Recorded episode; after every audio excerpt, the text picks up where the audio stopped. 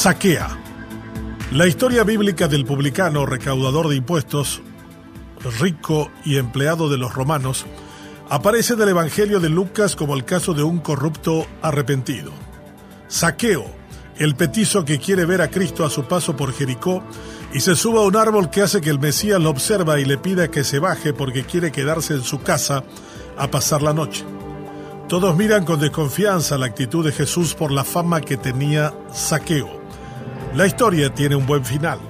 El rico y corrupto usurero se arrepiente de sus pecados y se compromete a devolver el 50% de su fortuna a los pobres y a recompensar cuatro veces con los cuales fue injusto en su trato. Es un pasaje muy comentado de la Biblia y que tuvo su versión femenina en Caacupé con la cuestionada fiscal general Sandra Quiñones y su abierta exposición de afecto y amistad con el obispo Ricardo Valenzuela.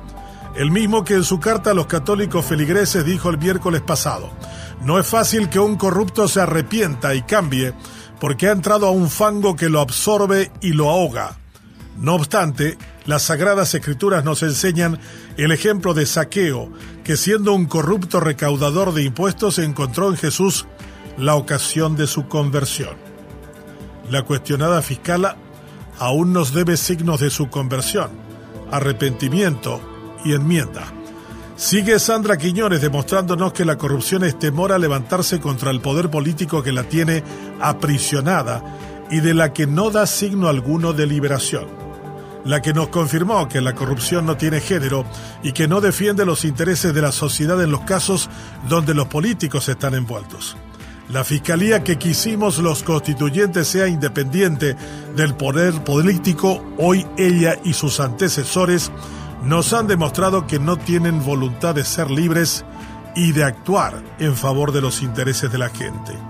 El asesinato del joven Quintana del 2017 sigue sin ser aclarado. Sus autores morales y los cómplices del asesino siguen sin ser investigados, acusados ni castigados.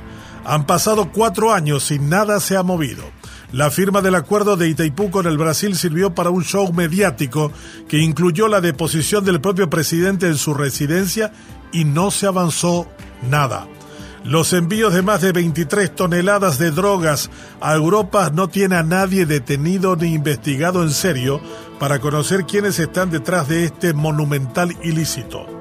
Los corruptos, en general, siguen denunciados por la Contraloría y no son acusados por la Fiscalía, con lo cual la sensación de impunidad es desmoralizante para todo un país que, como lo dijo su confesor, el Monseñor Ricardo Valenzuela, quiere organizar su esperanza, pero que con estos ejemplos parece tarea imposible. Hay muy poco margen con todo el cinismo y las incoherencias que rodean a referentes locales e internacionales que blanquean la tarea eh, de una fiscalía donde la impunidad es la noticia más recurrente de su gestión cotidiana. Debe ser tan repugnante todo que la propia jueza Crisioni pide perdón por el daño que hicieron sus colegas y fiscales a las víctimas de los usureros.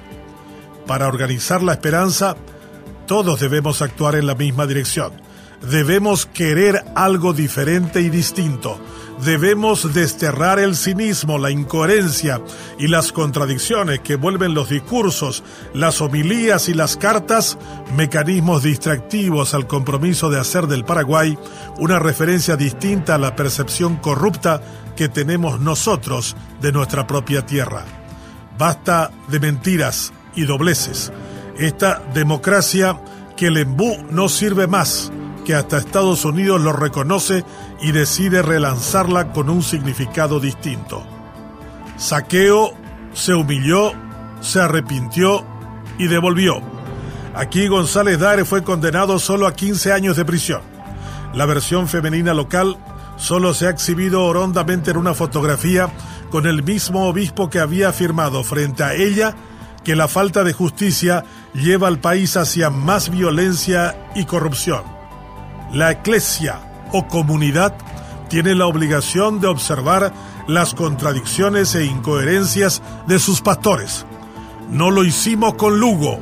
La esperanza sigue desorganizada y los saqueos no terminaron de arrepentirse ni de irse.